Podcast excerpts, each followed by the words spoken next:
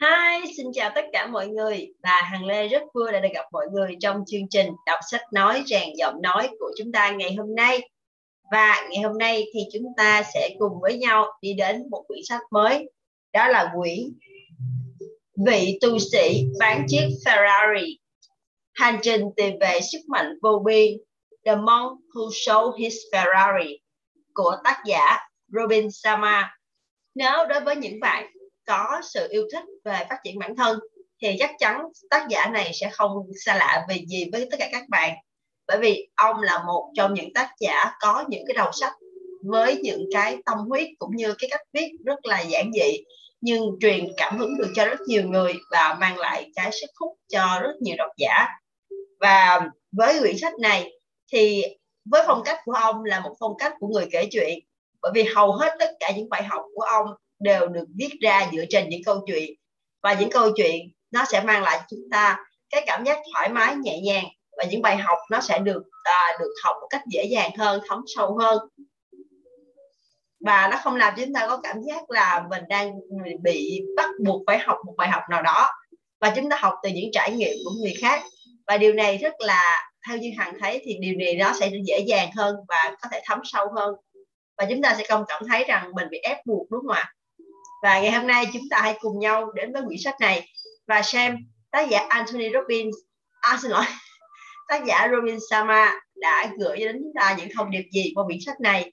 Và cái cách mà ông đã tìm về cái sức mạnh vô biên như thế nào? Và cái vị tu sĩ bán chiếc xe Ferrari đã mang đến cho chúng ta điều gì? Xin mời mọi người cùng trải nghiệm quyển sách này mọi người nhé. Xin mời ạ. à.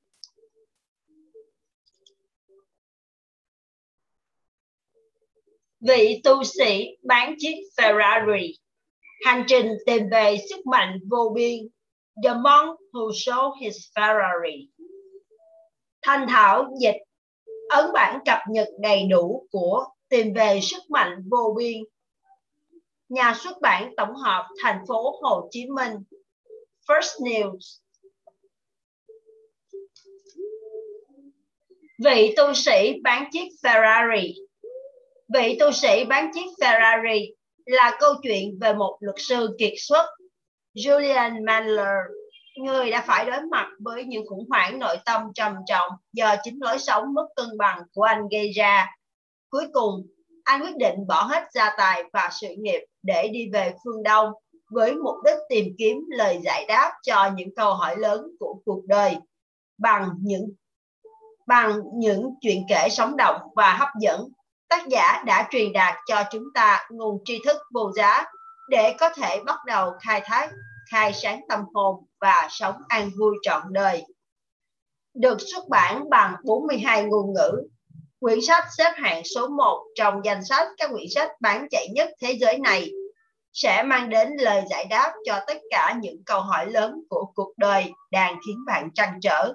Đồng thời, tác giả cũng đưa ra những quy trình thiết thực để bạn có thể tạo dựng cho mình một cuộc sống thịnh vượng, sống động, hạnh phúc và bình an.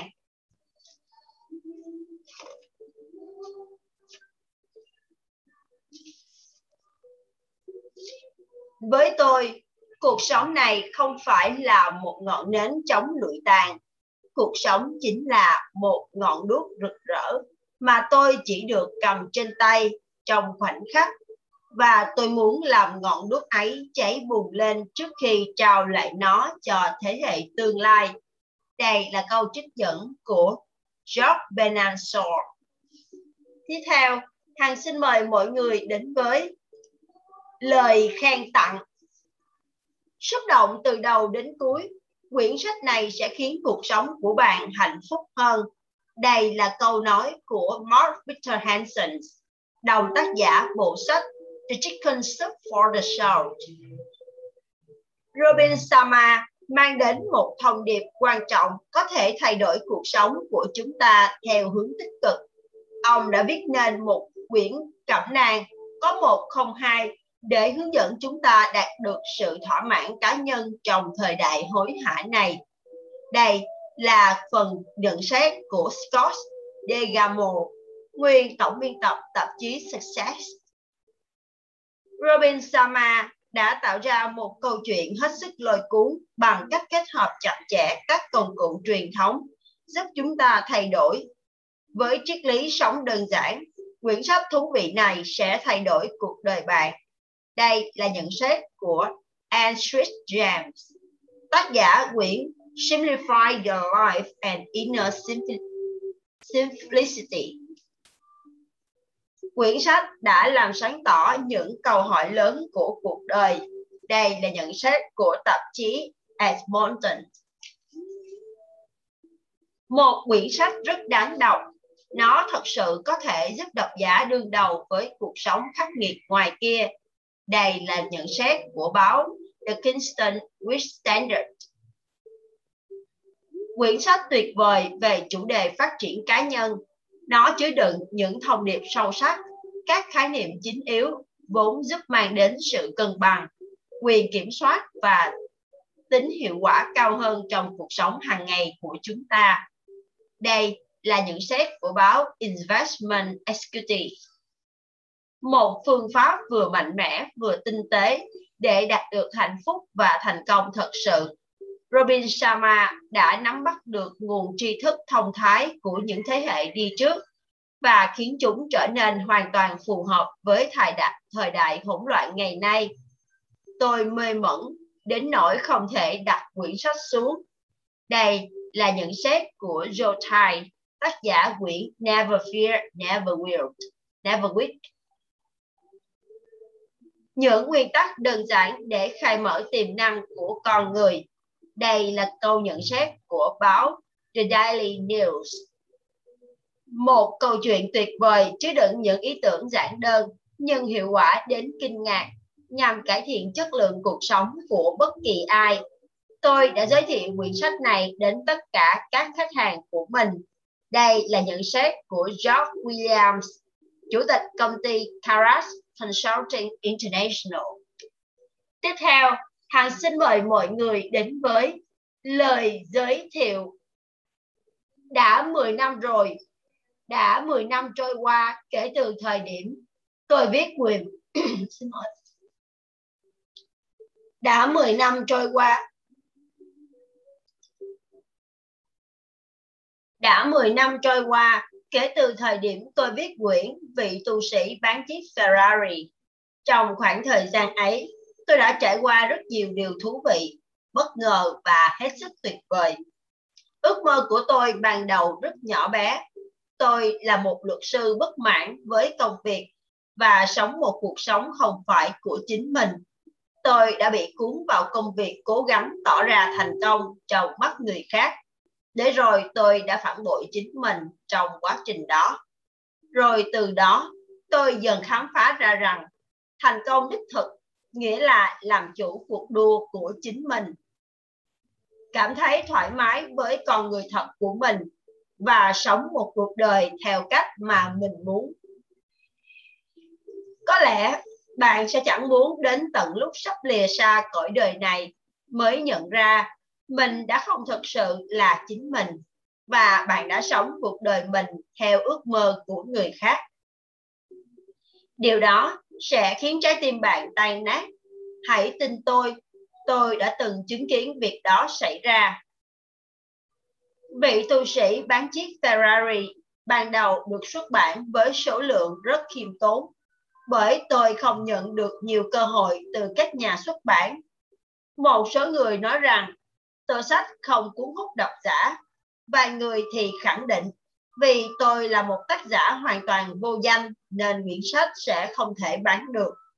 Số khác thì nói chủ đề phát triển bản thân và thành công cá nhân đã có quá nhiều sách rồi. Buổi hội thảo đầu tiên của tôi chỉ có 23 người tham dự, trong đó có đến 21 người là thành viên trong gia đình tôi. Tôi vẫn kiên trì nhiều người cười nhạo tôi vì mơ đến việc xuất bản quyển sách sang nhiều nước khác. Tôi không để tâm đến sự nhạo báng của họ. Bởi vì nếu để tâm đến những lời chỉ trích nhắm vào mình, bạn sẽ không bao giờ làm được việc gì to tát cả.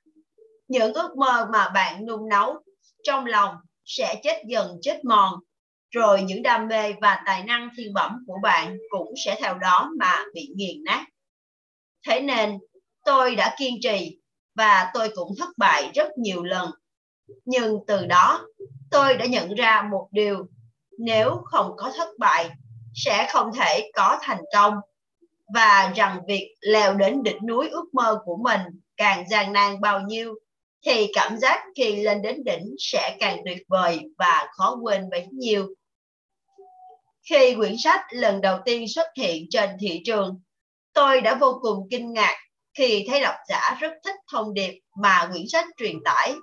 Họ cảm thấy được kết nối một cách sâu sắc với câu chuyện về một luật sư thuộc hàng siêu sao đã từ bỏ lối sống xa hoa của mình, từ bỏ lưu chiếc Ferrari mà anh hết mực yêu thích để đi tìm những bí quyết nhằm có được một cuộc sống hạnh phúc dài lâu, cảm giác thỏa mãn đích thực và sự bình an tuyệt đối nơi tâm hồn.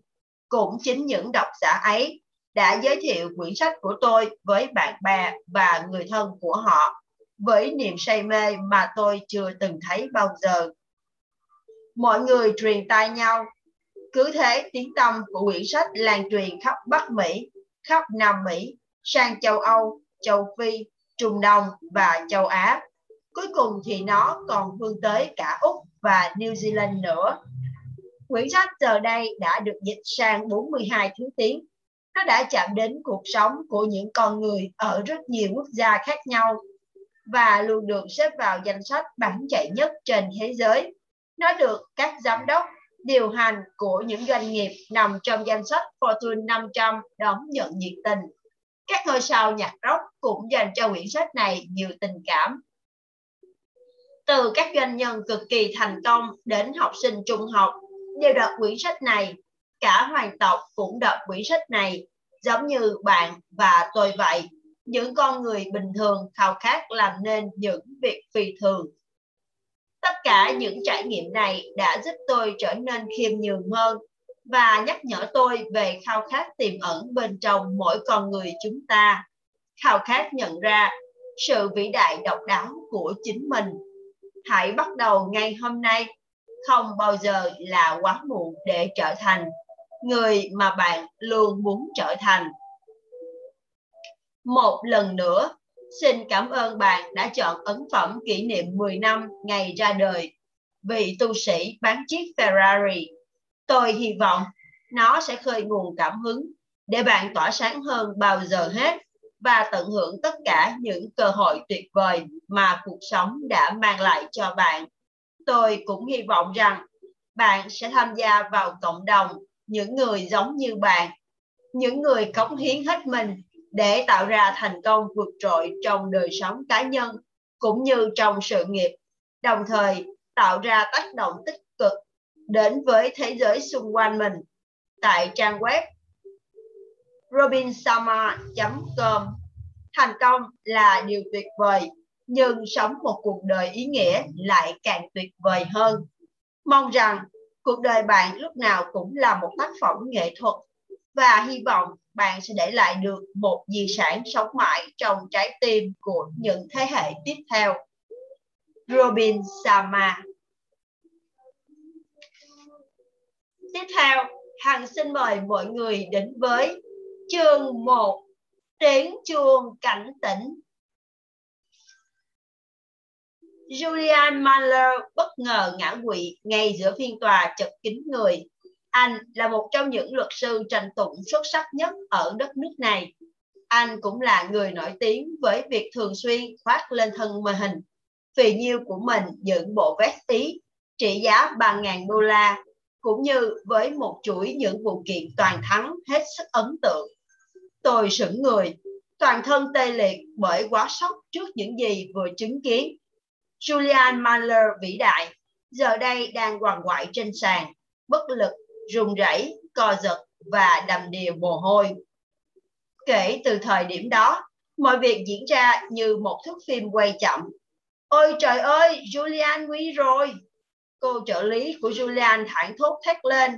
Vị thẩm phán cũng không giấu được vẻ hoảng sợ. Bà chập lấy điện thoại và lắp bắp điều gì đó. Còn tôi, tôi chỉ có thể đứng đó, thảng thốt và hoang mang. Xin đừng chết, anh bạn già của tôi, đừng ra đi sớm như vậy, anh không được chết như thế này. Viên giám sát phiên tòa vẫn đứng yên như tượng từ nãy đến giờ, lập tức lao đến sơ cứu cho Julian. Cô trợ lý quỳ xuống cạnh bên Julian, những lọn tóc dài vàng ống của cô rủ xuống chấm trên khuôn mặt đỏ au của anh. Cô nhẹ nhàng trấn an anh, dù rõ ràng là lúc này anh không thể nghe thấy bất cứ điều gì. Tôi đã quen biết Julian được 17 năm. Chúng tôi đã gặp nhau lần đầu tiên khi tôi còn là một sinh viên luật trẻ tuổi. Lúc đó, tôi được một trong những cộng sự của anh thuê làm thực tập sinh nghiên cứu vào mùa hè. Thời điểm đó, anh đã là người có tất cả. Anh là một luật sư tranh tụng sáng giá, điển trai, can đảm với những ước mơ vĩ đại. Julian chính là ngôi sao trẻ của hãng luật, người mà bao khách hàng sẵn sàng xếp hàng dài chờ đợi. Tôi vẫn còn nhớ một buổi tối nọ, khi ở lại làm muộn, tôi đi ngang căn phòng làm việc lộng lẫy của anh và chậm nhìn câu danh ngôn được đóng khung treo trên, treo phía trên chiếc bàn làm việc lớn bằng gỗ sồi. Đó là câu nói của Winston Churchill và nó thể hiện rất nhiều điều về con người của Julian. Tôi hoàn toàn tin rằng ngày nay chúng ta là người làm chủ vận mệnh của chính mình. Những nhiệm vụ chúng ta phải thực hiện không hề vượt quá khả năng của ta và những vất vả, khổ đau mà nó mang lại cũng không quá sức chịu đựng của ta. Chỉ cần vững tin vào lý tưởng và ý chí bất khuất của bản thân, chúng ta chắc chắn sẽ thành công. Julian cũng là mẫu người nói được làm được. Anh cứng rắn, kiên định và sẵn sàng làm việc suốt 18 giờ mỗi ngày để theo đuổi thành công mà anh tin chính là định nghĩa, là định mệnh của đời mình. Tôi nghe nói ông nội anh từng là một thượng nghị sĩ nổi tiếng, còn cha anh là một vị thẩm phán đáng kính của tòa án liên bang. Rõ ràng, anh xuất thân từ một gia đình giàu có và danh giá. Thế nên, anh cũng phải gánh vác biết bao kỳ vọng trên đôi vai của mình. Nhưng tôi phải thừa nhận rằng anh làm chủ cuộc đua của bản thân. Anh quyết tâm tự làm mọi việc theo cách của mình và anh thích thể hiện điều đó. Nghệ thuật tranh tụng ác liệt của Julian thường xuất hiện trên trang bìa của các tờ báo. Những người nổi tiếng và giàu có kéo đến tìm anh mỗi khi họ cần một chiến thuật gia cố vấn luật xuất sắc với sự nhạy bén và sắc sảo tuyệt vời. Những hoạt động ngoài giờ làm việc của anh cũng không kém phần đình đám. Những bữa tối muộn tại các nhà hàng sang trọng nhất trong thành phố, cùng các cô người mẫu nóng bỏng, hoặc những cuộc chè chén vô độ, cùng với nhóm bạn môi giới ồn ào mà anh hay gọi là biệt đội hủy diệt, đã trở thành những câu chuyện huyền thoại trong hãng luật Đến giờ, tôi vẫn không hiểu vì sao anh lại chọn tôi để cùng làm việc với anh trong vụ án giết người gây ồn ào dư luận mà anh đã nhận tranh tụng vào mùa hè năm đó. Mặc dù tôi cũng tốt nghiệp trường luật Harvard như anh, nhưng chắc chắn tôi không phải là thực tập sinh sáng giá nhất tại hãng luật và xuất thân thì lại càng không có gì danh giá. Cha tôi từng có thời gian ngắn phục vụ trong thủy quân lục chiến nhưng sau đó ông dành cả phần đời còn lại làm bảo vệ tại một ngân hàng địa phương. Còn mẹ tôi thì lớn lên trong một khu phố bình dân ở Bronx. Ở Bronx. Thế nhưng, thay vì chọn người vẫn luôn tìm mọi cách thuyết phục anh cho họ làm trợ thủ, thì Julian đã chọn tôi cho vụ án giết người gây cấn nhất mọi thời đại. Anh nói rằng anh thích niềm khao khát mãnh liệt trong tôi. Đương nhiên, chúng tôi đã thắng vụ kiện đó. Kiến thức tôi học được vào mùa hè năm đó là vô giá.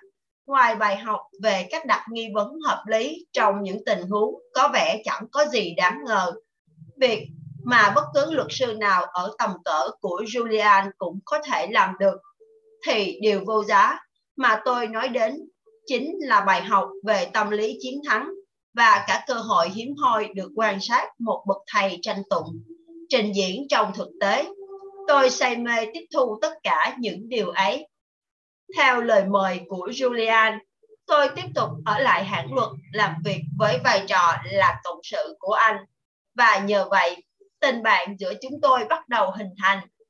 Phải thừa nhận rằng làm việc cùng anh ấy chẳng dễ dàng chút nào. Trở thành cấp dưới của Julian đồng nghĩa với việc phải thường xuyên thực hiện nhiệm vụ trong sự bực tức, dẫn đến nhiều cuộc tranh cãi nảy lửa kéo dài đến tận khuya.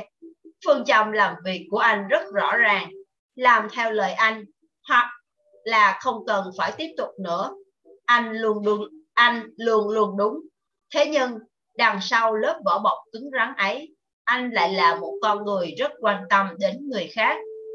Dù có bận đến thế nào đi nữa, anh vẫn luôn hỏi thăm về Jenny, người mà tôi vẫn gọi là cô dâu của tôi, dù chúng tôi đã kết hôn từ trước khi tôi vào học trường luật. Có lần, thông qua một thực tập sinh khác, Julian biết rằng tình hình tài chính của tôi đang khá chật vật, nên anh đã sắp xếp để tôi được nhận một phần học bổng rất giá trị. Rõ ràng, anh ấy là người làm việc không ngừng, và tất nhiên anh ấy cũng rất thích tham gia vào những cuộc ăn chơi cuồng loạn. Nhưng chắc chắn một điều, anh ấy sẽ không bao giờ bỏ mặt bạn bè. Vấn đề là Julian quá ám ảnh bởi công việc. Trong vài năm đầu, anh biện minh cho guồng quay công việc bất tận của mình với lý do vì lợi ích của hãng luật và rằng anh đã lên kế hoạch đi nghỉ một tháng ở quần đảo Cayman vào mùa đông năm sau. Thế nhưng Thời gian cứ thế trôi qua, danh tiếng của Julian càng lan xa hơn trước và vì vậy khối lượng công việc của anh cứ tiếp tục tăng mạnh. Các vụ tranh tuận, các vụ tranh tụng ngày càng có quy mô lớn hơn và thử thách hơn. Nhưng Julian chưa một lần lùi bước trước bất kỳ thách thức nào mà vẫn tiếp tục thúc ép bản thân phải làm việc nhiều hơn nữa. Vào những khoảng thời gian yên bình hiếm hoi, anh tâm sự rằng đã từ lâu không đêm nào anh ngủ được, thẳng giấc bởi những ám ảnh về công việc.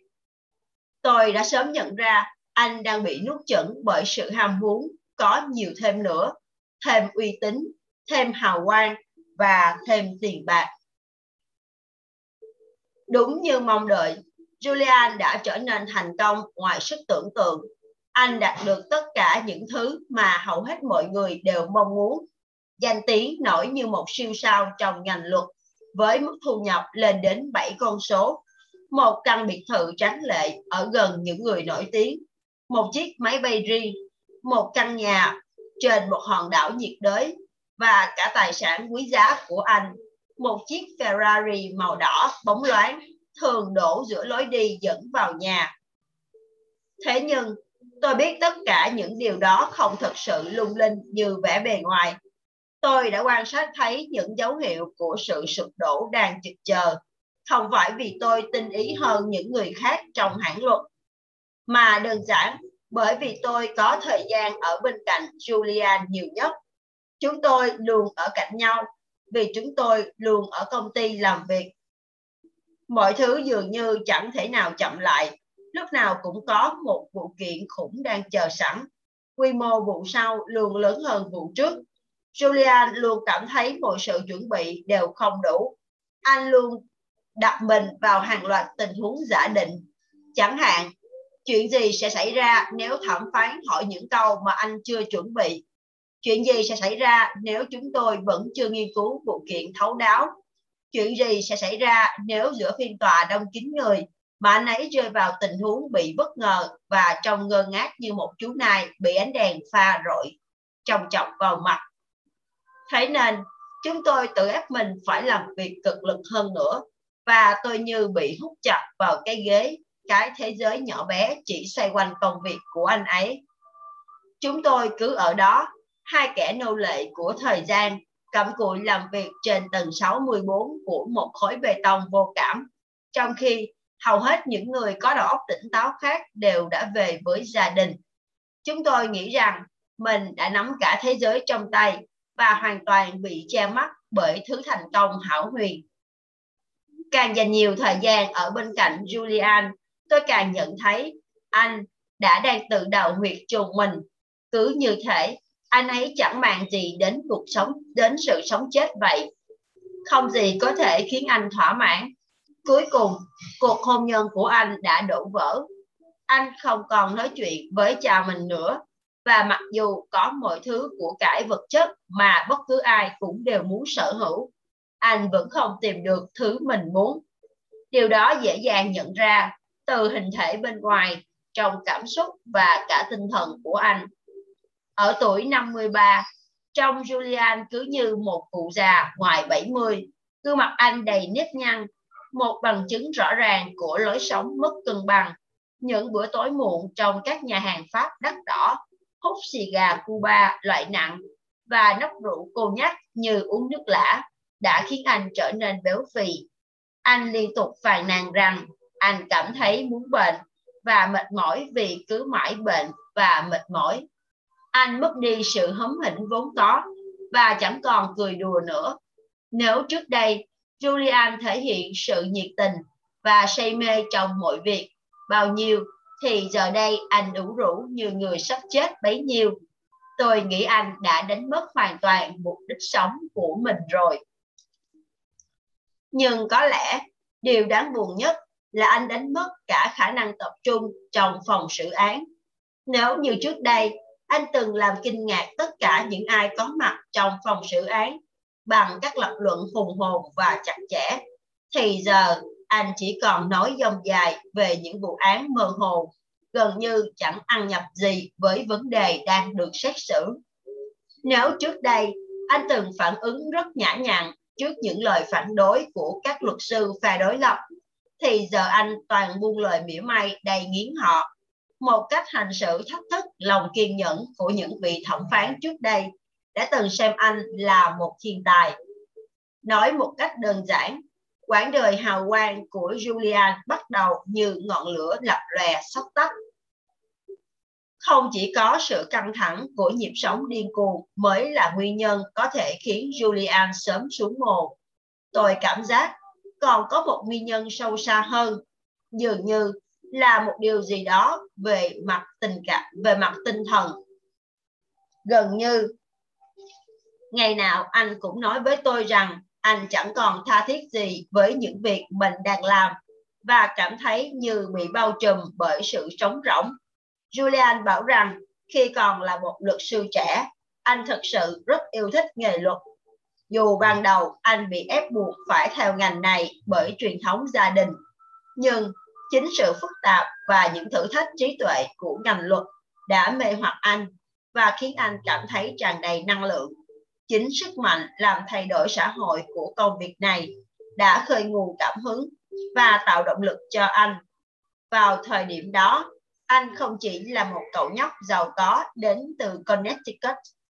Anh thật sự xem mình như là một nguồn động lực tích cực, một công cụ có thể cải tiến xã hội, một người có thể dùng tất cả khả năng của mình để giúp đỡ người khác tầm nhìn ấy đã khiến anh cảm thấy cuộc sống của mình ý nghĩa hơn.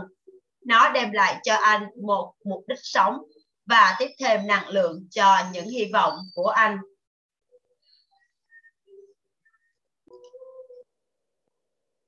Tôi nhận thấy có điều gì đó tệ hại hơn đã góp phần vào sự sa sút của Julian, chứ không chỉ là vì anh không còn đam mê với công việc mình đang làm có vẻ như trước khi tôi gia nhập vào hãng luật, anh đã trải qua một bi kịch khủng khiếp nào đó.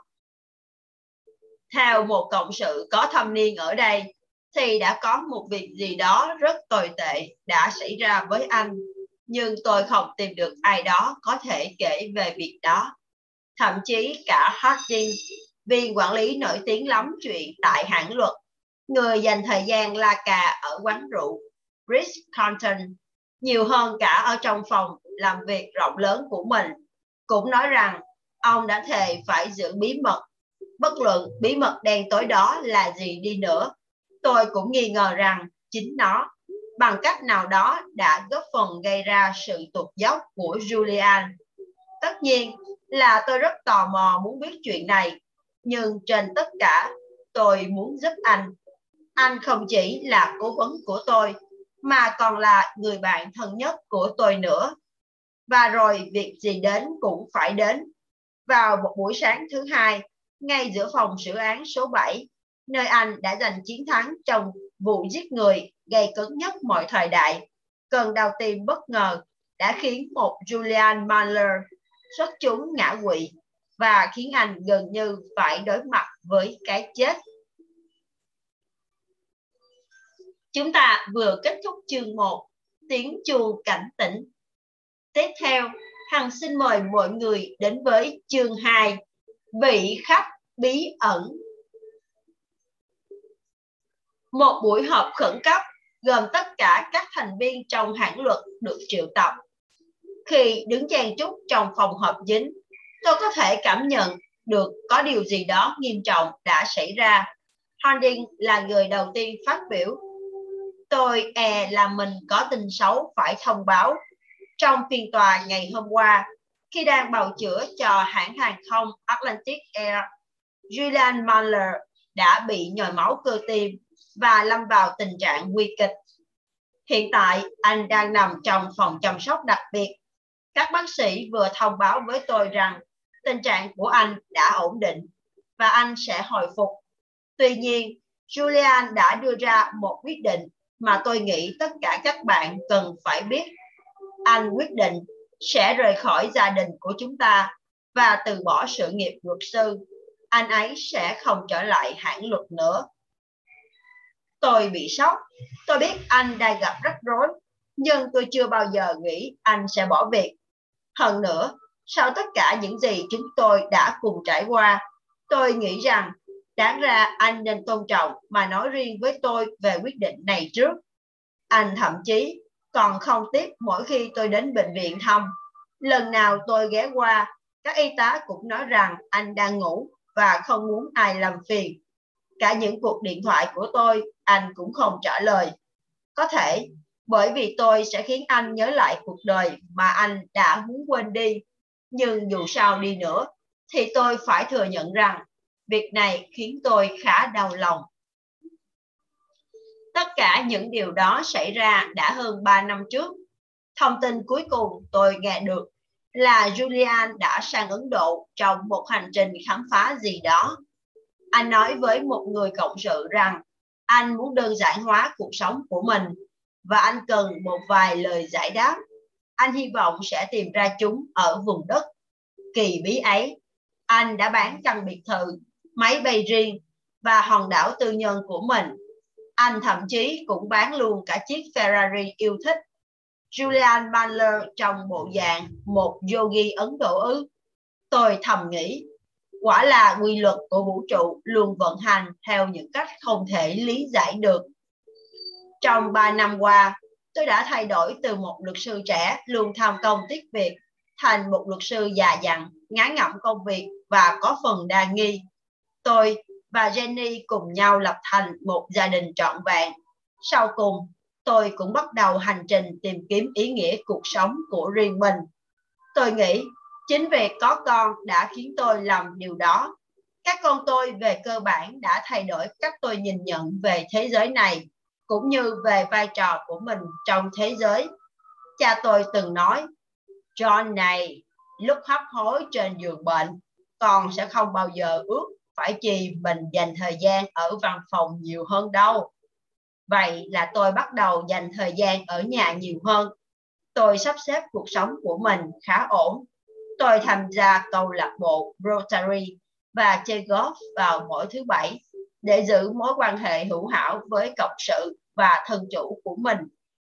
Nhưng phải nói rằng, trong những lúc yên tĩnh, tôi vẫn thường nghĩ về Julian và tự hỏi anh đã trở thành người như thế nào kể từ cuộc chia tay không định trước ấy.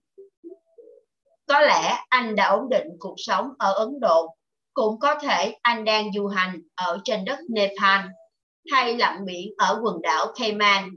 Dù thế nào đi nữa, có một điều chắc chắn là anh đã không quay trở lại nghề luật sư.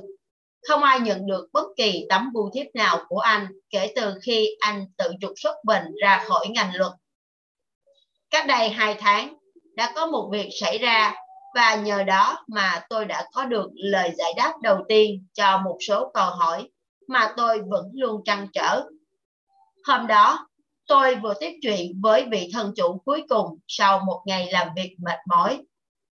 Thì Jennifer, cô trợ lý thông minh của tôi, ló đầu vào căn phòng làm việc tuy nhỏ nhưng được bài trí rất trang nhã của tôi. Có người đến gặp anh đấy, John. Anh ta bảo có việc gấp và anh sẽ không đi nếu không được nói chuyện với anh. Tôi vừa định về đây, Jennifer. Tôi trả lời với giọng thiếu kiên nhẫn. Tôi phải tranh thủ ăn gì đó trước khi giải quyết cho xong hồ sơ bào chữa vụ Hamilton. Tôi không có thời gian để gặp bất kỳ ai vào lúc này đâu. Nói anh ta phải lên định hẹn như những người khác và hãy gọi bảo vệ nếu anh ta còn tiếp tục gây phiền toái cho cô. Nhưng anh ta nói anh ta thật sự cần gặp anh. Anh ta cương quyết lắm. Tôi đã thoáng nghĩ đến việc tự mình gọi bảo vệ. Nhưng vì thấy đây có thể là một người thật sự cần giúp đỡ, nên tôi tỏ ra rộng lượng hơn. Thôi được rồi, cho anh ta vào đi. Tôi xuống giọng. Dù sao tôi cũng có lợi từ việc này mà. Cánh cửa văn phòng chậm chậm hé mở. Khi cửa mở toan, tôi thấy một người đàn ông trạc ngoài 30 đang mỉm cười bước vào. Người đàn ông này có dáng người cao ráo và săn chắc.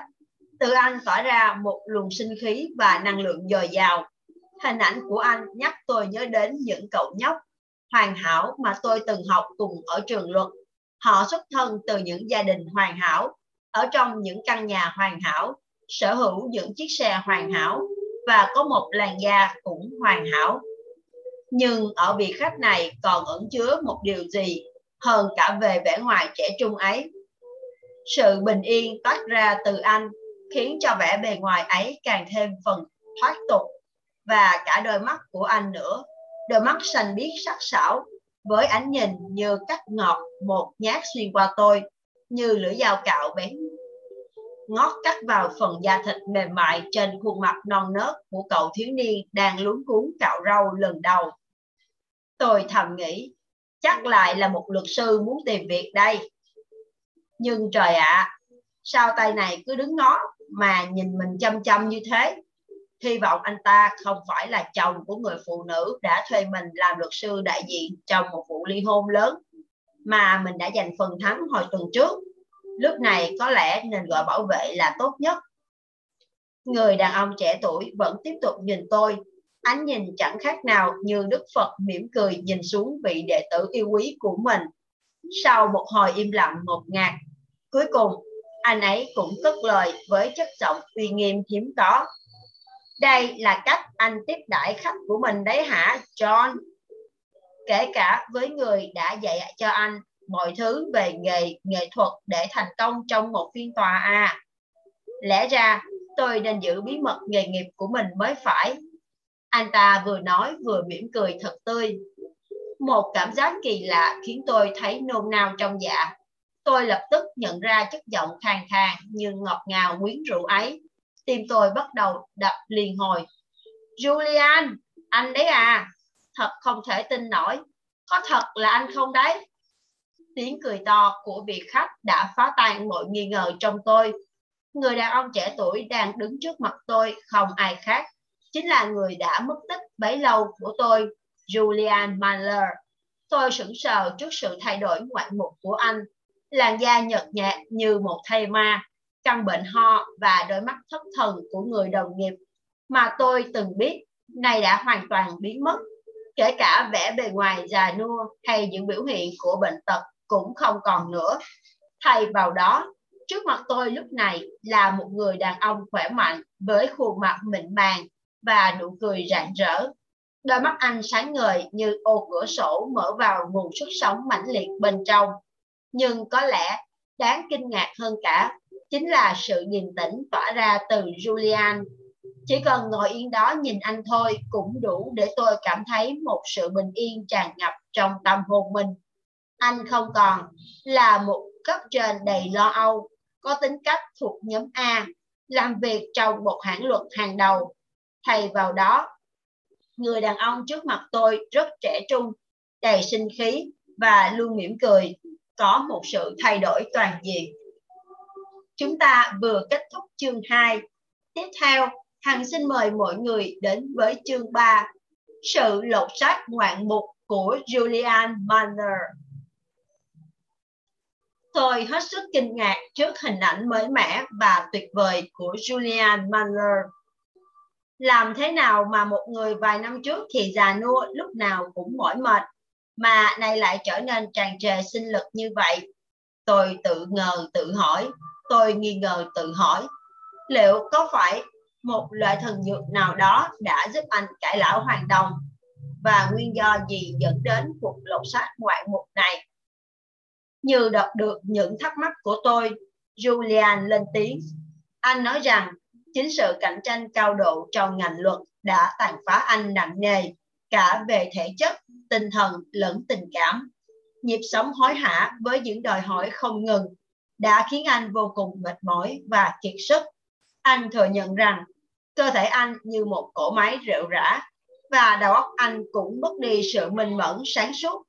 Cơn đau tim quật ngã anh ngày đó cũng chỉ là dấu hiệu cho thấy nhiều vấn đề khác còn ẩn sâu bên trong.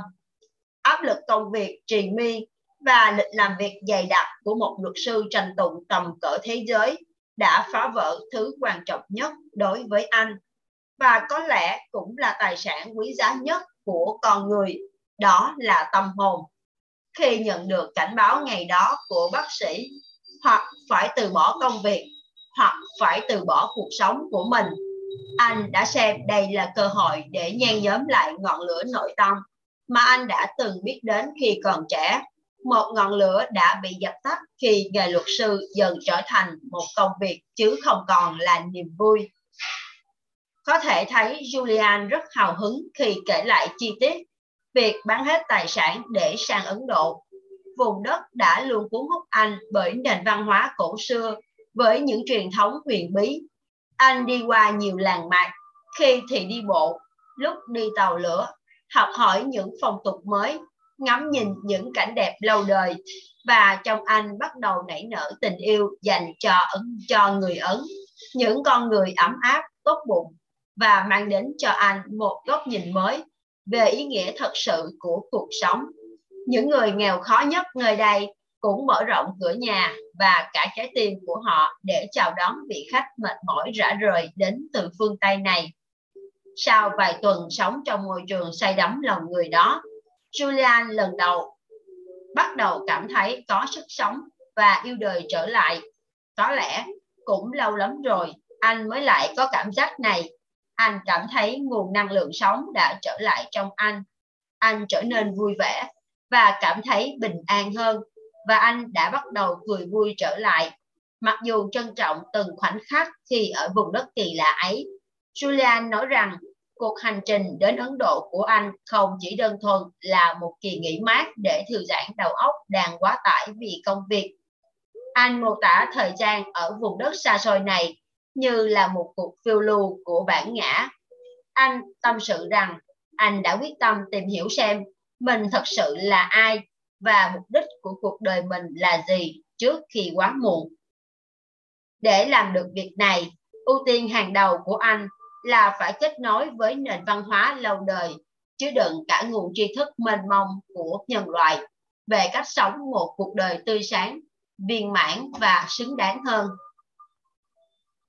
Tôi không cố tỏ ra mình khác biệt đâu, John à. Nhưng đúng là dường như tôi đã nhận được một mệnh lệnh từ bên trong, một sự thôi thúc từ nội tâm, cho tôi biết tôi sắp bắt đầu một cuộc hành trình tâm linh để thắp lại ngọn lửa mà tôi đã đánh mất. Julian nói, đó là khoảng thời gian mà tôi được giải phóng hoàn toàn. Càng tìm hiểu, anh càng nghe nhắc nhiều đến các vị tu sĩ Ấn Độ đã sống trên trăm tuổi. Những người vẫn duy trì được sự trẻ trung, nguồn năng lượng và sinh khí của mình, bất chấp thời gian.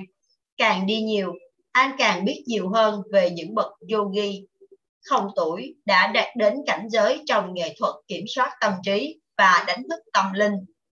Càng thấy nhiều, anh lại càng khao khát được thông hiểu về nguồn động lực bên trong những con người kỳ diệu này với hy vọng sẽ áp dụng những triết lý của họ vào cuộc sống của chính mình. Trong suốt giai đoạn đầu của cuộc hành trình, Julian đã tìm kiếm và gặp được rất nhiều bậc thầy nổi tiếng đức độ. Anh kể với tôi rằng mỗi người đều chào đón anh với một vòng tay và tấm lòng rộng mở, chia sẻ với anh tất cả những kiến thức quý báu mà họ đã đúc kết được sau khi dành cả đời để chiêm nghiệm về những vấn đề ý nghĩa xoay quanh sự tồn tại của họ. Julian còn cố gắng miêu tả vẻ đẹp của những ngôi đền cổ, những công trình kiến trúc đồ sộ sừng sững như những người lính canh cửa trung thành cho kho tàng trí tuệ của nhân loại nằm rải rác khắp các vùng đất huyền bí của Ấn Độ. Anh nói rằng mình đã vô cùng xúc động trước sự thiêng liêng của cảnh vật xung quanh. Đó là khoảng thời gian màu nhiệm trong đời tôi, John A. Lúc đó tôi vẫn là một tay luật sư già chán đời. Rồi tôi đã bán hết mọi thứ, từ con ngựa đua đến chiếc đồng hồ Rolex đến cả chiếc xe Ferrari yêu thích và gói ghép những gì còn lại vào một chiếc ba lô lớn để bắt đầu chuyến phiêu lưu đến vùng đất cổ xưa của phương Đông. Việc ra đi đó có khó khăn với anh không? Tôi không giấu được sự tò mò. Thật ra thì đó là việc dễ dàng nhất tôi từng làm. Tôi đã quyết định từ bỏ sự nghiệp và tất cả tài sản giá trị một cách rất tự nhiên Albert Camus đã từng nói, sự hào phóng thật sự trong tương lai nằm ở việc dành tất cả những gì ta có cho hiện tại. Và đó chính xác là những gì tôi đã làm.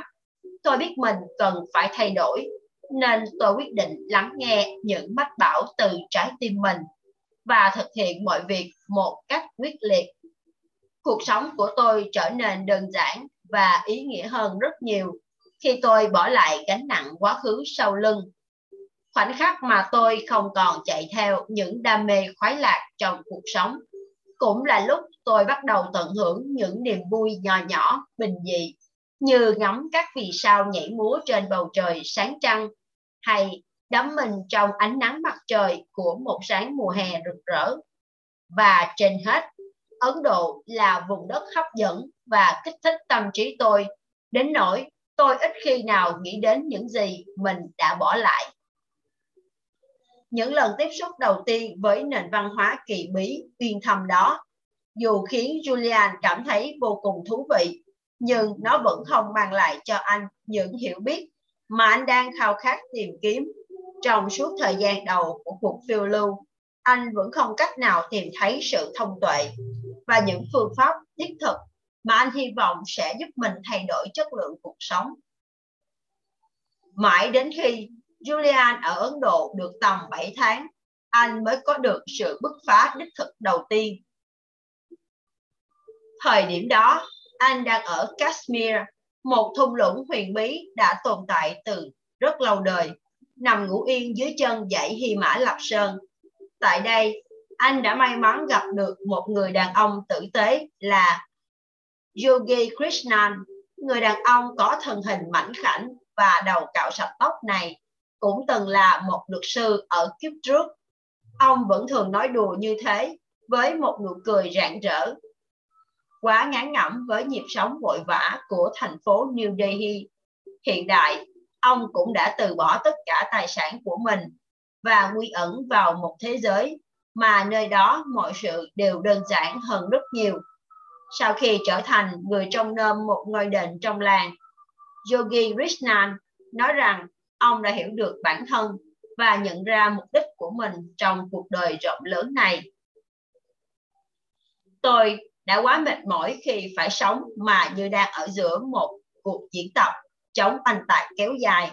Tôi nhận ra sứ mệnh của mình là phục vụ người khác và cống hiến bằng cách nào đó để làm cho thế giới trở nên tốt đẹp hơn.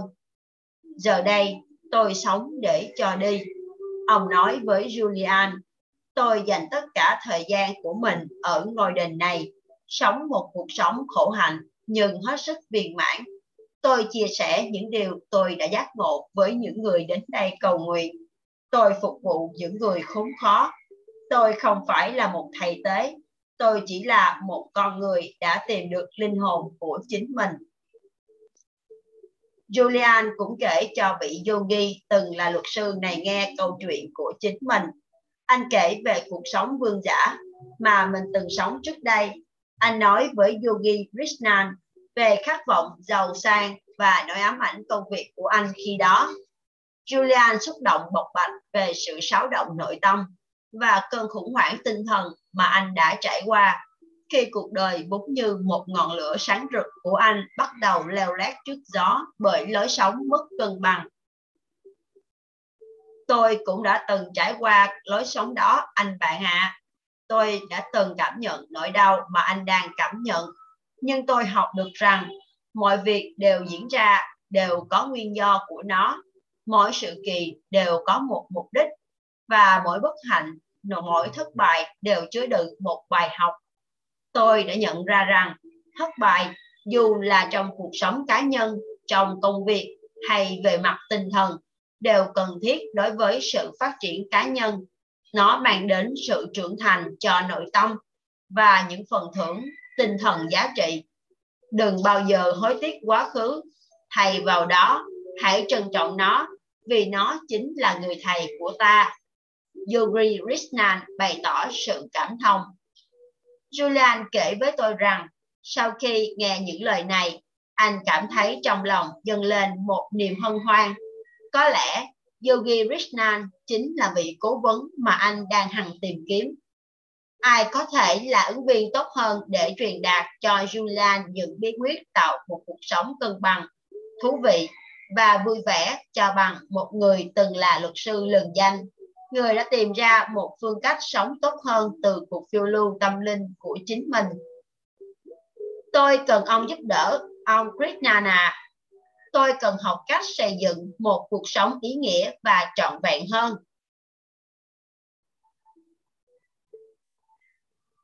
Tôi rất vinh dự được giúp anh trong khả năng của mình. Yogi Krishnan vui vẻ trả lời. Nhưng liệu tôi có thể gợi ý cho anh việc này được không? Chắc chắn là được chứ. Kể từ khi làm công việc trong nôm ngôi đền tại ngôi làng nhỏ này, tôi đã nghe nhắc đến một cộng một cộng đoàn các nhà hiền triết sống ẩn dật trên dãy Hy Mã Lạp Sơn. Truyền thuyết kể rằng họ đã khám phá ra một hệ thống triết lý có thể cải thiện toàn diện chất lượng cuộc sống của bất kỳ ai. Ý tôi là không chỉ về mặt thể chất thôi đâu, nó là một tập hợp đầy đủ các nguyên tắc cổ xưa và những phương pháp tuyệt diệu để giải phóng tất cả tiềm năng của trí tuệ, thể chất và linh hồn. Julian như bị mê hoặc. Điều này nghe rất tuyệt vời. Xin hãy cho tôi biết chính xác thì các vị tu sĩ ấy sống ở đâu? Không ai biết cả và tôi rất tiếc vì mình đã quá già để bắt đầu tìm kiếm họ. Nhưng tôi sẽ nói với anh một điều anh bạn à, nhiều người đã cố gắng tìm kiếm họ và đều thất bại với những hậu quả bi thương. Càng lên cao trên đỉnh Hy Mã Lạp Sơn thì đường đi càng nguy hiểm khôn lường. Thậm chí cả những nhà leo núi lão luyện nhất cũng phải bất lực trước những hiểm trở trong môi trường tự nhiên trên đó. Nhưng nếu anh đang tìm kiếm những chiếc chìa khóa vàng mang đến sức khỏe cường tráng, niềm hạnh phúc bền lâu và cảm giác mãn nguyện nội tại thì tôi thì tôi không có vốn kiến thức vốn tri thức mà anh cần. Chính họ mới có. Ông thực sự không biết nơi họ đang sống sao?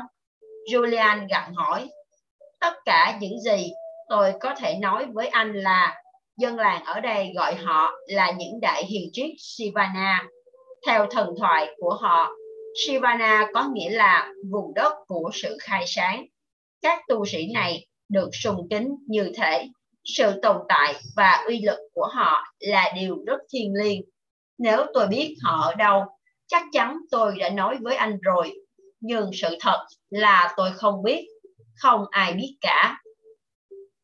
Sáng hôm sau, khi những tia nắng đậu, tia nắng đầu tiên nhảy múa dọc theo đường chân trời đầy màu sắc, Julian khởi hành đi tìm vùng đất thất lạc Sivana. Thoạt tiên, anh nghĩ đến việc thuê một người dẫn, một hướng dẫn viên người Sepa để hỗ trợ anh trên đường leo lên núi. Nhưng rồi, vì một lý do kỳ lạ nào đó, bản năng mách bảo rằng đây là cuộc hành trình mà anh nên tự mình thực hiện. Thế nên, có lẽ là lần đầu tiên trong đời, anh dẹp bỏ mọi rào cản của lý trí để tin vào trực giác của mình. Anh cảm thấy mình sẽ được an toàn bằng cách nào đó. Anh biết rằng anh sẽ có thể có câu trả lời cho những điều mình đang tìm kiếm. Thế là anh bắt đầu leo núi với một lòng nhiệt huyết hiếm thấy. Những ngày đầu trôi qua khá dễ dàng. Thỉnh thoảng, anh và gặp vài người sống ở ngôi làng dưới chân núi đang mang theo con đường mòn dẫn lên núi.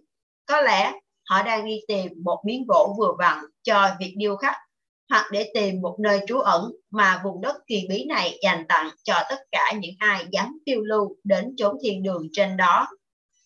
Có những lúc, anh leo núi một mình và dùng thời gian này để suy ngẫm về những nơi anh đã đi qua trước đây và nơi anh đang hướng tới. Chẳng mấy chốc, ngôi làng dưới chân núi chỉ còn là một chấm bé tí trên bức tranh thiên nhiên hùng vĩ.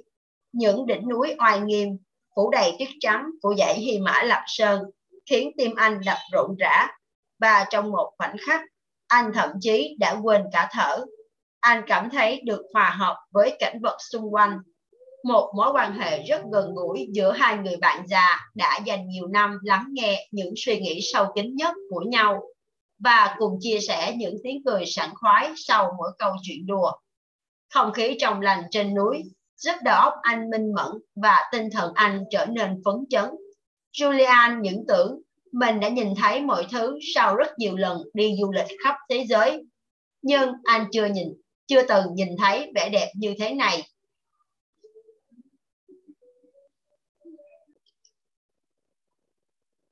Những kỳ quan mà anh chiêm ngưỡng vào thời điểm nhiệm màu ấy chính là một phần tuyệt đẹp trong bản giao hưởng thiên nhiên hùng tráng. Anh cảm thấy vừa vui sướng, vừa hồ hởi và vừa thảnh thơi. Chính tại nơi đây, ở độ cao hơn hẳn toàn bộ nhân loại dưới kia, Julian đã dám chậm rãi chui ra khỏi chiếc kén của sự bình thường và bắt đầu khám phá thế giới của những điều phi thường. Tôi vẫn nhớ những gì đã lướt qua tâm trí mình khi tôi ở trên đó. Julian nói, tôi đã nghĩ, suy cho cùng thì cuộc đời là những sự lựa chọn. Định mệnh của một người được hé mở dựa theo những lựa chọn mà họ đã đưa ra. Và tôi cảm thấy chắc chắn mình đã lựa chọn đúng. Tôi biết cuộc sống của mình sẽ không còn như trước. Và một điều tuyệt diệu thậm chí có thể là huyền diệu sắp xảy đến với tôi. Đó là một sự thức tỉnh tuyệt vời.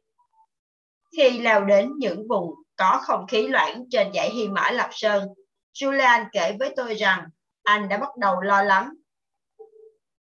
Nhưng đó là kiểu bồn chồn tích cực, giống như cảm giác trước đêm vũ hội cuối thời trung học hoặc ngay trước khi một vụ án thú vị bắt đầu và giới truyền thông săn đuổi tôi đến tận những bậc thang dẫn vào phòng xử án. Tuy không có sự trợ giúp của hướng dẫn viên nào hay bản đồ, nhưng đường đi thông thoáng và một lối mòn nhỏ ít người qua lại đã dẫn tôi lên đến nơi thông sơn cùng cốc. Tôi cảm giác như thể có một chiếc la bàn nội tại đang nhẹ nhàng đẩy tôi tiến về đích đến của mình. Tôi không nghĩ mình có thể ngừng leo ngay cả khi tôi muốn làm như vậy. Julian hào hứng thuật lại, lời lẽ tuôn trào như con suối cuồn cuộn sau mưa. Trong lúc đi thêm hai ngày nữa theo con đường mà anh hy vọng sẽ dẫn đến Sivana. Julian ngẫm nghĩ về cuộc sống trước đây, mặc dù cảm thấy được giải phóng hoàn toàn khỏi sự căng thẳng và áp lực. Những thứ đã trở thành một phần không thể thiếu trong cuộc sống của anh khi đó. Anh vẫn tự hỏi, anh có thể thật sự sống hết phần đời còn lại khi thiếu vắng những thử thách trí tuệ mà nghề luật sư mang đến kể từ lúc anh rời trường luật Harvard không? Rồi tâm trí anh lại nhớ đến căn phòng làm việc ấp gỗ sồi nằm trong cao ốc lộng lẫy giữa trung tâm thành phố và căn nhà nghỉ hè lý tưởng mà anh đã bán với giá rẻ mạt. Anh nghĩ đến những người bạn cũ thường cùng anh lui tới các nhà hàng sang trọng ở khu vực đẹp nhất trong thành phố. Anh cũng nghĩ về chiếc xe Ferrari mà anh đã rất tự hào và cảm giác Trái tim anh như bay bổng mỗi khi khởi động xe và nghe tiếng động cơ gầm lên đầy kiêu hãnh. Khi tiến sâu hơn vào vùng đất huyền bí này, dòng hồi ức của anh nhanh chóng bị cắt ngang bởi những điều kỳ diệu ngay trước mắt. Chính lúc anh đắm mình trong những món quà của trí tuệ thiên nhiên, thì một điều đáng kinh ngạc xảy ra. Anh thoáng nhìn thấy một bóng người ăn mặc kỳ lạ với chiếc áo choàng đỏ dài rủ xuống, cùng chiếc mũ trùm đầu màu xanh da trời đậm đang đi trước anh một khoảng không xa. Julian sửng sốt khi thấy có người xuất hiện ở nơi hoang vu mà anh đã phải đi ròng rã 7 ngày mới đến được này. Vì đang ở rất xa khu vực đông dân cư và vẫn không biết chắc Sivana thực sự ở nơi nào, anh cất tiếng gọi vị lữ khách chung đường. Vị lữ khách không đáp lại mà tiếp tục tăng tốc trên con đường mòn mà hai người đang đi. Thậm chí cũng chẳng thèm liếc nhìn Julian theo phép lịch sự. Không lâu sau đó, vị lữ khách bí ẩn bắt đầu chạy. Chiếc áo choàng đỏ tung bay phía sau hệt như những tấm khăn trải giường được phơi trên sào vào một ngày mùa thu lộng gió. Này, xin làm ơn giúp tôi, tôi cần tìm Shivana. Julian hét to. Tôi đã đi suốt 7 ngày, lương thực và nước uống đã cạn hết. Tôi nghĩ là tôi bị lạc rồi. Vị lữ khách đột nhiên dừng lại. Julian thận trọng tiếp cận trong khi người đó cứ đứng yên như tượng. Julian không thể nhìn thấy khuôn mặt bên dưới chiếc mũ trùm đầu, nhưng anh hết sức ấn tượng với những gì được đựng trong chiếc giỏ nhỏ trên tay người lữ khách. Trong giỏ là một bộ sưu tập những bông hoa mỏng manh và xinh đẹp nhất mà Julian từng nhìn thấy. Vị lữ khách siết chặt chiếc giỏ hơn khi Julian tiến đến gần, như để thể hiện tình yêu mến dành cho tài sản quý giá trong giỏ lẫn sự không tin tưởng đối với một người Tây phương cao lớn, người mà sự xuất hiện của họ ở nơi đây cũng hiếm giống như sương mai trên sa mạc vậy. Julian nhìn chầm chầm vị lữ khách với sự hiếu kỳ mãnh liệt. Một tia nắng lướt qua, cho thấy bên dưới chiếc mũ trùm đầu rộng là gương mặt của một người đàn ông. Nhưng Julian chưa bao giờ thấy một người đàn ông nào giống như vậy. Mặc dù ít nhất cũng trạc tuổi Julian nhưng người đàn ông này có vẻ ngoài ấn tượng đến nỗi Julian như bị mê hoặc và phải dừng lại nhìn chầm chầm trong một khoảnh khắc dài như vô tận. Đôi mắt của ông trông như mắt mèo và có vẻ thấu suốt đến nỗi Julian buộc phải nhìn đi nơi khác. Làn da màu ô liu của ông trông rất mềm mịn. Cơ thể ông khỏe khoắn và đầy sức mạnh, mặc dù đôi bàn tay của ông cho thấy ông không còn trẻ tuổi, nhưng ông tỏa ra nguồn năng lượng tuổi trẻ dồi dào và sức sống mãnh liệt, đến mức Julian cảm thấy bị thôi miên bởi những gì đang xuất hiện trước mắt, giống như đứa trẻ lần đầu được xem ảo thuật gia biểu diễn. Đây hẳn là một trong những đại hiền triết của Sivana. Julian thầm nghĩ, không giấu được niềm vui trước phát hiện này. Tôi là Julian Mandler, tôi đến đây để học hỏi các nhà hiền triết Sivana. Ông có biết tôi có thể tìm thấy họ ở đâu không? Julian hỏi. Người đàn ông thận trọng nhìn vị khách Tây Phương mệt mỏi rã rời. Sự điềm tĩnh và bình yên toát ra từ ông, khiến ông trông thánh thiện như thiên thần và rạng rỡ như một người đã được khai sáng. Người đàn ông khẽ cất tiếng, gần như thầm thì tại sao anh lại tìm kiếm các nhà hiền triết đó vậy, anh bạn? Có cảm giác mình đã thật sự gặp được một trong những vị tu sĩ bí ẩn, những người đã lãng tránh sự tìm kiếm của rất nhiều vị khách khác trước đây. Julian liền mở lòng kể cho vị lữ khách nghe về cuộc phiêu lưu của mình. Anh nói về cuộc sống trước đây, về cơn khủng hoảng tinh thần mà anh đã gặp phải và cả cách anh đánh đổi sức khỏe và sinh lực của mình để có được những phần thưởng phù du mà nghề luật sư mang lại. Anh nói về việc đã đánh đổi sự giàu có của tâm hồn để lấy một tài khoản ngân hàng kết xù và sự thỏa mãn hư ảo của lối sống sống vội chết trẻ. Rồi anh kể với vị lữ khách về cuộc hành trình đến Ấn Độ, huyền bí và cuộc gặp gỡ với Yuri Krishnan, một người cũng từng là luật sư đến từ New Delhi người cũng đã từ bỏ cuộc sống trước đây của mình với hy vọng tìm được sự hài hòa và bình an dài lâu trong tâm hồn. Vị lữ khách vẫn đứng yên trong thinh lặng, mãi đến khi Julian thổ lộ khát khao cháy bỏng gần như ám ảnh của anh về việc lĩnh hội các nguyên tắc cổ xưa từ những bậc thầy thông thái. Lữ khách mới lên tiếng, nhẹ nhàng tràn tay qua vai Julian. Vị lữ khách từ tốn nói, nếu anh thật tâm khao khát học hỏi trí thức để sống tốt đẹp hơn, thì nhiệm vụ của tôi là giúp đỡ anh. Tôi quả thật chính là một trong những nhà hiền triết mà anh đã cất công tìm kiếm. Anh là người đầu tiên tìm được chúng tôi suốt nhiều năm qua. Chúc mừng anh vì điều đó. Tôi không phục ý chí bền bỉ của anh. Anh hẳn là một luật sư xuất sắc. Ông ngừng lại một chút, như đang lưỡng lự xem nên làm gì tiếp theo. Rồi ông nói tiếp, nếu muốn, anh có thể đi cùng tôi đến ngôi làng, đến ngôi đền của chúng tôi như một vị khách mời. Ngôi đền tọa lạc ở một khu vực khuất sâu trong vùng núi này, cách đây nhiều giờ đi đường nữa. Các anh chị em của tôi sẽ mở rộng vòng tay chào đón anh.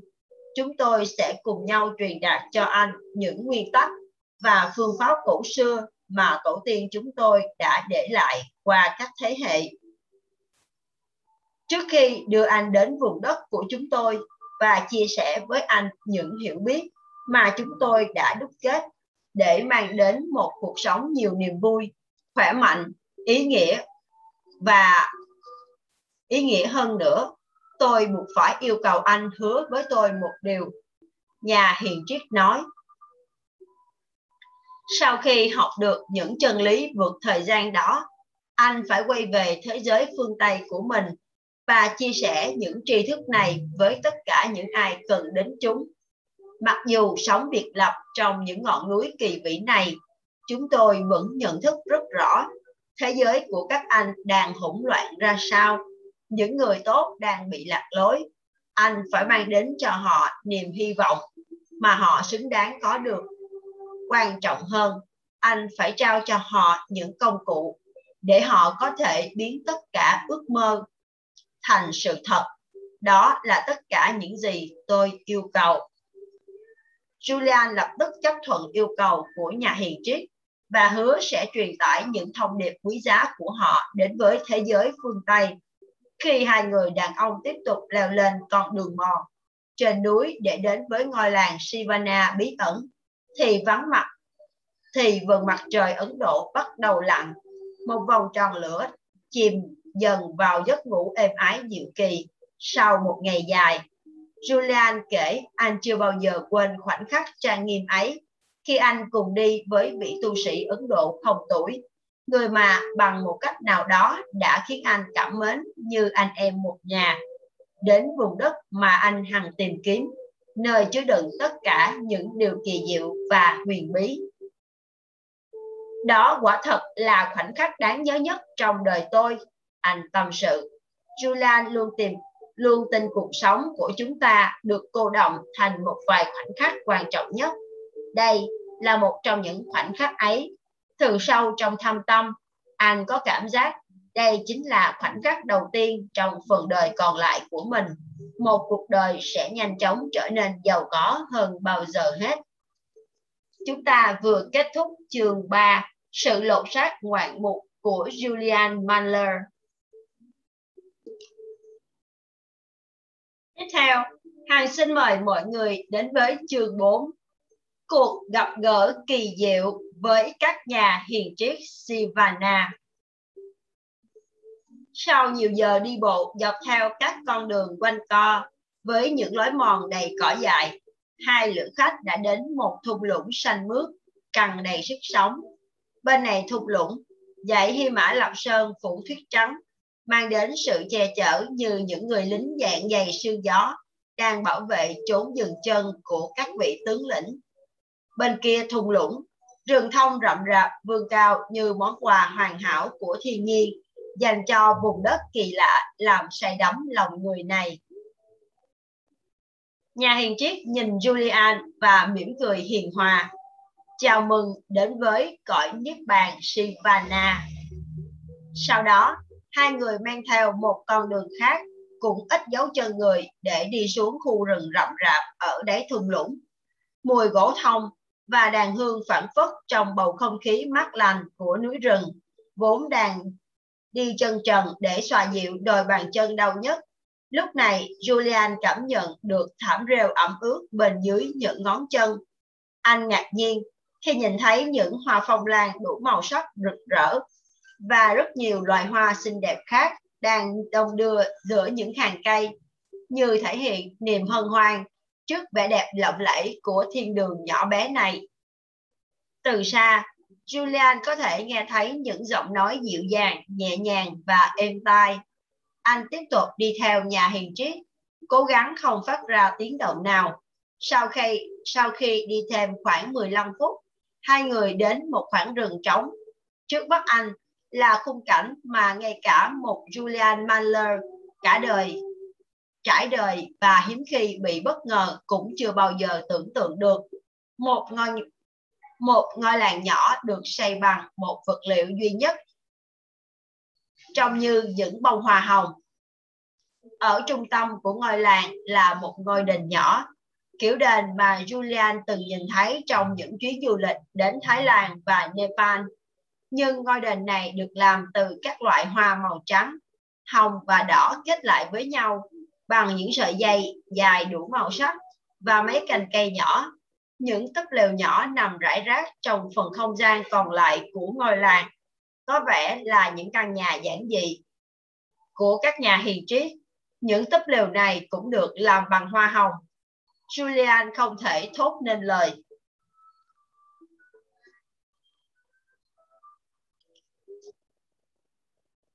Các tu sĩ sống trong làng mà Julian có thể nhìn thấy đều có vẻ ngoài giống như người bạn đồng hành của anh.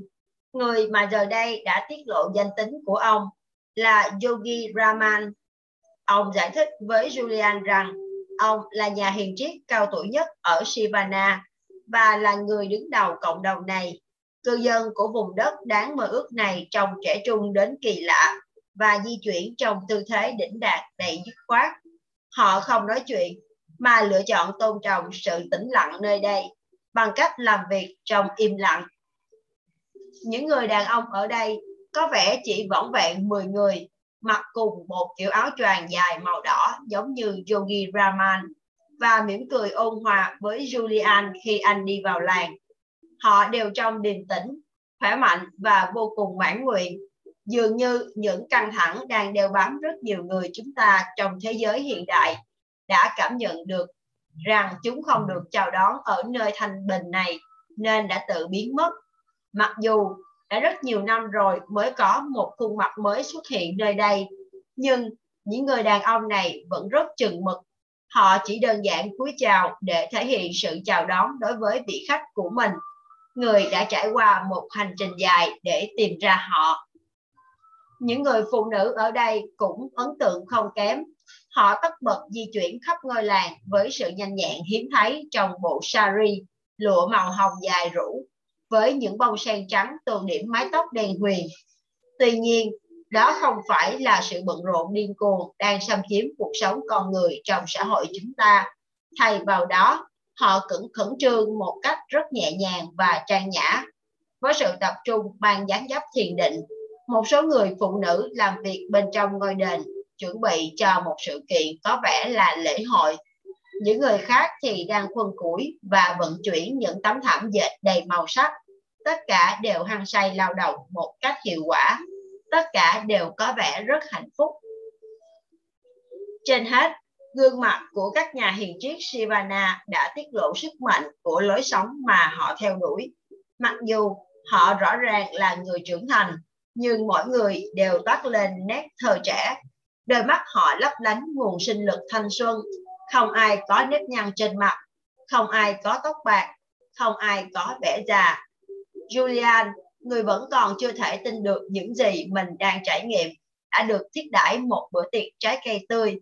Và các loại rau củ mới lạ, một chế độ dinh dưỡng mà sau này anh mới biết chính là một trong những bí quyết mang đến sức khỏe lý tưởng cho các nhà hiền triết.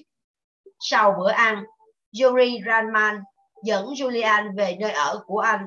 Một túp lều đầy hoa có một chiếc giường nhỏ bên trong và trên giường đặt một tập giấy để ghi chép. Đây sẽ là nhà của anh trong tương lai trước mắt. Mặc dù chưa từng thấy một thế giới kỳ diệu như ở Sivana nhưng bằng cách nào đó Julian vẫn có cảm giác như được trở về nhà trở về thiên đường mà anh đã từng biết cách đây rất lâu vì một lý do nào đó, ngôi làng hoa hồng này không quá xa lạ đối với anh trực giác mách bảo rằng anh thuộc về nơi này, dù chỉ trong một thời gian ngắn.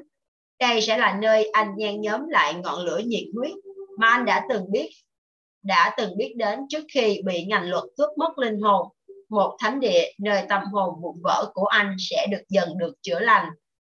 Và thế là quãng đời sống giữa các nhà hiền triết Sivana của Julian bắt đầu. Một cuộc sống giản dị, thanh bình và hài hòa. Những điều tốt đẹp nhất sẽ đến trong một ngày không xa. Chúng ta vừa kết thúc chương 4. Tiếp theo, xin mời mọi người đến với chương 5, môn đệ của các nhà hiền triết. Mơ ước của những kẻ mộng mơ vĩ đại không bao giờ được hoàn thành bởi chúng luôn được nâng lên những tầm cao mới. Đây là câu trích dẫn của Alfred Lord Whitehead. Bây giờ là 8 giờ tối và tôi còn phải chuẩn bị cho phiên tòa ngày mai. Thế nhưng tôi hoàn toàn bị cuốn hút bởi những trải nghiệm của Julian, vị cựu chiến binh ngành luật đã có một cú lục sách ngoạn mục sau khi gặp gỡ và học hỏi với các nhà hiền triết xuất chúng ở Ấn Độ. Thật là một sự biến đổi tuyệt vời và phi thường. Tôi thầm hỏi, liệu những bí quyết mà Julian học được từ chúng rừng núi hẻo lánh ấy có thể cũng nâng cao chất lượng cuộc sống và củng cố niềm tin của tôi về những điều kỳ diệu trong thế giới mà chúng ta đang sống hay không. Càng lắng nghe những điều Julian chia sẻ, tôi càng nhận ra tâm hồn của mình đã trở nên hoen nghĩ. Điều gì đã xảy ra với niềm đam mê hiếm có mà tôi luôn đặt vào mọi việc mình làm thổi còn trẻ. Khi ấy, ngay cả những điều đơn giản nhất cũng có thể lấp đầy tâm hồn tôi với niềm hân hoan. Có lẽ đã đến lúc tôi làm mới vận mệnh của mình. Cảm nhận được sự yêu thích của tôi dành cho cuộc phiêu lưu của anh và cả sự hâm hở của tôi đối với việc học hỏi phương pháp sống đã được khai sáng mà các nhà hiền triết truyền lại. Julian đẩy nhanh tốc độ kể chuyện.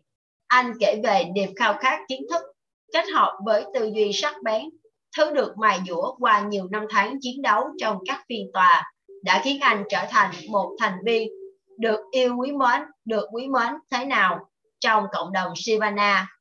Để thể hiện tình cảm yêu quý dành cho Julian, các nhà hiền triết đã để anh trở thành một thành viên danh dự trong nhóm và đối xử với anh như một phần không thể thiếu trong đại gia đình của họ. Vì háo hức muốn trở xin lỗi, vì háo hức muốn mở mang hiểu biết về hoạt động của trí não, cơ thể và tâm hồn cũng như muốn làm chủ bản thân nên Julian hầu như đã dành trọn khoảng thời gian kỳ thức của mình để chú tâm học hỏi dưới sự dạy bảo của Yuri Raman. Nhà hiền triết trở nên giống như một người cha của Julian hơn là một người thầy, mặc dù họ chỉ cách nhau vài tuổi. Rõ ràng, Yuri Raman đã tích lũy nguồn tri thức vô giá từ nhiều đời và điều vui sướng nhất là ông ấy sẵn lòng chia sẻ tất cả với Julian bắt đầu từ bước bắt đầu từ trước bình minh Yuri Raman sẽ ngồi cùng với vị môn đệ nhiệt tình của mình và đổ đầy tâm trí anh với những hiểu biết sâu sắc về ý nghĩa cuộc sống và những phương pháp ít người biết mà ông đã nắm vững để sống tràn đầy sinh lực, giàu sáng tạo và hạnh phúc viên mãn. Ông dạy Julia những nguyên tắc cổ xưa mà ông nói rằng ai cũng có thể sử dụng để sống lâu hơn trẻ trung hơn và hạnh phúc hơn rất nhiều. Julian cũng hiểu hai nguyên tắc luôn đi đôi với nhau là sự tự chủ và trách nhiệm bản thân sẽ giúp anh như thế nào trong công việc. Không tiếp tục xa đà, xa vào sự hỗn loạn của các cơn khủng hoảng vốn từng là đặc trưng cho cuộc sống của anh ở phương Tây. Thời gian trôi qua, anh bắt đầu hiểu được kho tàng tiềm năng đang ngủ yên, ngủ quên trong chính tâm thức của mình đang chờ đợi được đánh thức và sử dụng cho những mục đích cao cả hơn. Đôi khi, hai thầy trò chỉ ngồi đó ngắm nhìn vầng mặt trời đỏ rực chậm chậm nhô lên từ những đồng cỏ xanh ở chân núi đằng xa.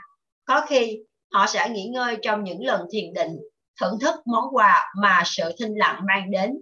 Thỉnh thoảng, họ lại cùng nhau dạo bước xuyên rừng thông, thảo luận về những luận điểm triết học và tận hưởng sự đồng hành của nhau. Julian kể, chỉ sau 3 tuần ở Sivana, anh đã có những dấu hiệu đầu tiên về sự phát triển bản thân. Anh bắt đầu chú ý đến vẻ đẹp trong những điều bình dị nhất, dù đó là sự diệu kỳ của bầu trời đêm đầy sao hay vẻ quyến rũ của tấm mạng nhện sau mưa. Julian đều hấp thu tất cả. Anh cũng cho rằng lối sống mới và những thói quen mới đi kèm lối sống này bắt đầu tác động sâu sắc đến thế giới nội tâm của anh. Trong một tháng áp dụng những nguyên tắc và phương pháp của các nhà hiền triết, anh đã vun đắp được một cảm giác bình yên và thanh thản trong tâm hồn. Thứ cảm giác anh chưa bao giờ có được trong suốt những năm tháng sống ở phương Tây. Anh trở nên vui vẻ hơn, thoải mái hơn, tràn đầy sức sống hơn và sáng tạo hơn mỗi ngày. Những thay đổi trong thái độ sống của Julian cũng khiến cho thể chất của anh trở nên khỏe khoắn và tinh thần thì thêm mạnh mẽ, khỏe mạnh và săn chắc. Còn vẻ xanh xao nhợt nhạt từng là nét đặc thù trên khuôn mặt anh, giờ đã được thay bằng sức sống sáng ngời. Anh cảm thấy như thể mình có thể làm bất kỳ việc gì, trở thành bất kỳ ai và giải phóng tiềm năng vô tận mà anh đã biết là tồn tại bên trong mỗi chúng ta. Anh bắt đầu trân trọng cuộc sống và nhìn thấy điều kỳ diệu trong mọi phương diện.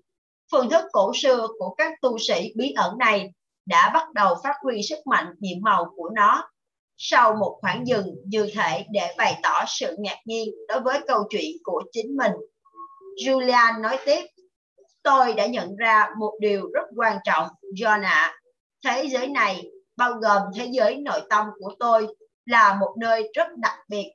Tôi cũng nhận ra là thành công bên ngoài sẽ không có ý nghĩa nếu chúng ta không thành công ở bên trong có một sự khác biệt vô cùng to lớn giữa sự an lạc và sự giàu có. Khi còn là một luật sư danh giá, tôi đã từng cười khinh tất cả những người đang cố gắng cải thiện cuộc sống bên ngoài lẫn cuộc sống nội tâm của mình. Tôi đã nghĩ, lo mà hưởng thụ cuộc sống đi. Nhưng tôi đã học được rằng, việc tự làm chủ bản thân và luôn quan tâm chăm sóc tâm hồn cũng như cơ thể mình chính là những điều thiết yếu để một người có thể tìm được bản thể cao nhất của mình và sống một cuộc sống mình mơ ước. Làm sao bạn có thể chăm sóc cho người khác khi chưa thể tự chăm sóc chính mình? Làm sao bạn có thể làm được việc tốt khi bạn không cảm thấy mình khỏe khoắn?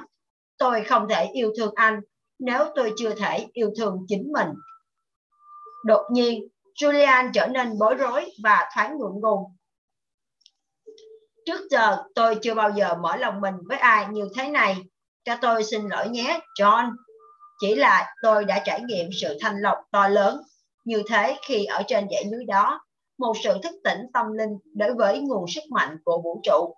Đến mức tôi cảm thấy người khác cũng cần phải biết những gì tôi biết. Nhận thấy đã khá muộn, Julian nói nhanh với tôi rằng anh phải đi. Rồi anh chúc tôi an lành trước khi chào tạm biệt anh không thể đi vào lúc này Julian. Tôi thật sự nóng lòng muốn nghe những tri thức mà anh đã học được ở dãy Hy Mã Lạp Sơn. Và thông điệp mà anh đã hứa với các thầy của mình là sẽ phổ biến rộng rãi khi anh trở lại phương Tây. Anh không thể để tôi chờ đợi thế này. Anh biết là tôi không thể chịu được mà. Tôi sẽ trở lại, cứ yên tâm anh bạn ạ. À. Anh biết tôi mà, một khi tôi đã bắt đầu kể một câu chuyện, hay thì tôi sẽ không thể dừng lại. Nhưng anh có việc phải làm và tôi cũng có vài vấn đề riêng tư cần phải giải quyết. Thế thì hãy nói cho tôi biết, một việc này đã, liệu những phương pháp anh học ở Sivana có hiệu quả với tôi không? Khi học trò đã sẵn sàng, người thầy sẽ xuất hiện. Anh nhanh chóng trả lời anh cùng với rất nhiều người khác trong xã hội của chúng ta đã sẵn sàng để tiếp nhận những thông thái mà giờ đây tôi có đặc quyền nắm giữ. Mỗi người chúng ta nên biết về triết lý của các nhà hiền triết. Mỗi người chúng ta đều có thể hưởng lợi từ nó.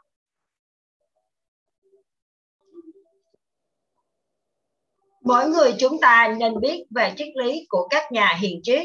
Mỗi người chúng ta đều có thể hưởng lợi từ nó. Mỗi người chúng ta phải biết được trạng thái tự nhiên hoàn hảo của họ Tôi xin hứa sẽ chia sẻ những kiến thức cổ xưa của họ với anh. Hãy kiên nhẫn. Tôi sẽ gặp lại anh vào tối mai, giờ này tại nhà anh. Rồi tôi sẽ kể hết với anh những gì anh cần biết để giúp cuộc sống của anh trở nên sống động hơn và ý nghĩa hơn. Như thế đã được chưa? Được rồi. Tôi nghĩ nếu tôi vẫn có thể sống mà không biết đến những kiến thức đó suốt bao nhiêu năm qua thì việc chờ đợi thêm 24 giờ đồng hồ nữa cũng không khiến tôi chết được. Tôi đáp với vẻ thất vọng. Thế rồi, bậc thầy tranh tụng này là một yogi giác ngộ đến từ phương Đông rời đi. Để tôi lại với những câu hỏi chưa được trả lời và những suy nghĩ còn dở dang trong tâm trí. Khi ngồi lặng yên trong văn phòng, tôi nhận ra thế giới này quả là nhỏ bé. Tôi nghĩ đến nguồn kiến thức mênh mông vô tận như đại dương bao la mà tôi thậm chí còn chưa được chạm đến bao giờ. Tôi nghĩ đến cảm giác khi lấy lại được niềm say mê với cuộc sống của chính mình và cả sự hiếu kỳ mà tôi đã từng có khi còn là một luật sư trẻ tuổi. Chắc chắn tôi sẽ rất thích cảm giác tràn đầy sức sống và dồi dào năng lượng vào mỗi sáng thức dậy. Rất có thể chính tôi cũng sẽ từ bỏ nghề luật sư. Rất có thể tôi cũng có một sứ mệnh cao cả nào đó. Tiếp tục với dòng suy tư về những vấn đề quan trọng ấy trong đầu, tôi tắt đèn, khóa cửa văn phòng và bước ra ngoài, hòa mình vào không khí oi bức của một đêm mùa hè. Đến đây thì chúng ta vừa kết thúc chương 5 môn đệ của nhà hiền triết và chúng ta cũng đã đi với nhau những chương đầu để có thể có được sự khái quát về nhân vật. Vị tu sĩ, đúng không ạ? Vị tu sĩ đã từng là một luật sư rất nổi tiếng, là một nhà tranh tụng hùng biện rất là tài tình và chính một biến cố trong cuộc sống của ông đã giúp ông thay đổi cuộc đời của mình và đi tìm đến cái cuộc sống nội tâm bên trong của mình để trở về với vùng đất phương Đông huyền bí Ấn Độ và tìm đến với vùng đất Hy Mã Lạp Sơn để tìm đến với những vị hiền triết của Shivana để học những bài học của riêng mình và chúng ta sẽ cùng nhau tìm hiểu những bài học của ông học được và cái cách ông truyền đạt với chúng ta những bài hiện những cái bài học đó như thế nào, thì chúng ta cùng nhau sẽ tìm kiếm tiếp theo vào những chương tiếp theo và trong lần đọc sách tiếp theo, các bạn nhé. Xin chào và hẹn gặp lại các bạn ở lần đọc sách nói tiếp theo.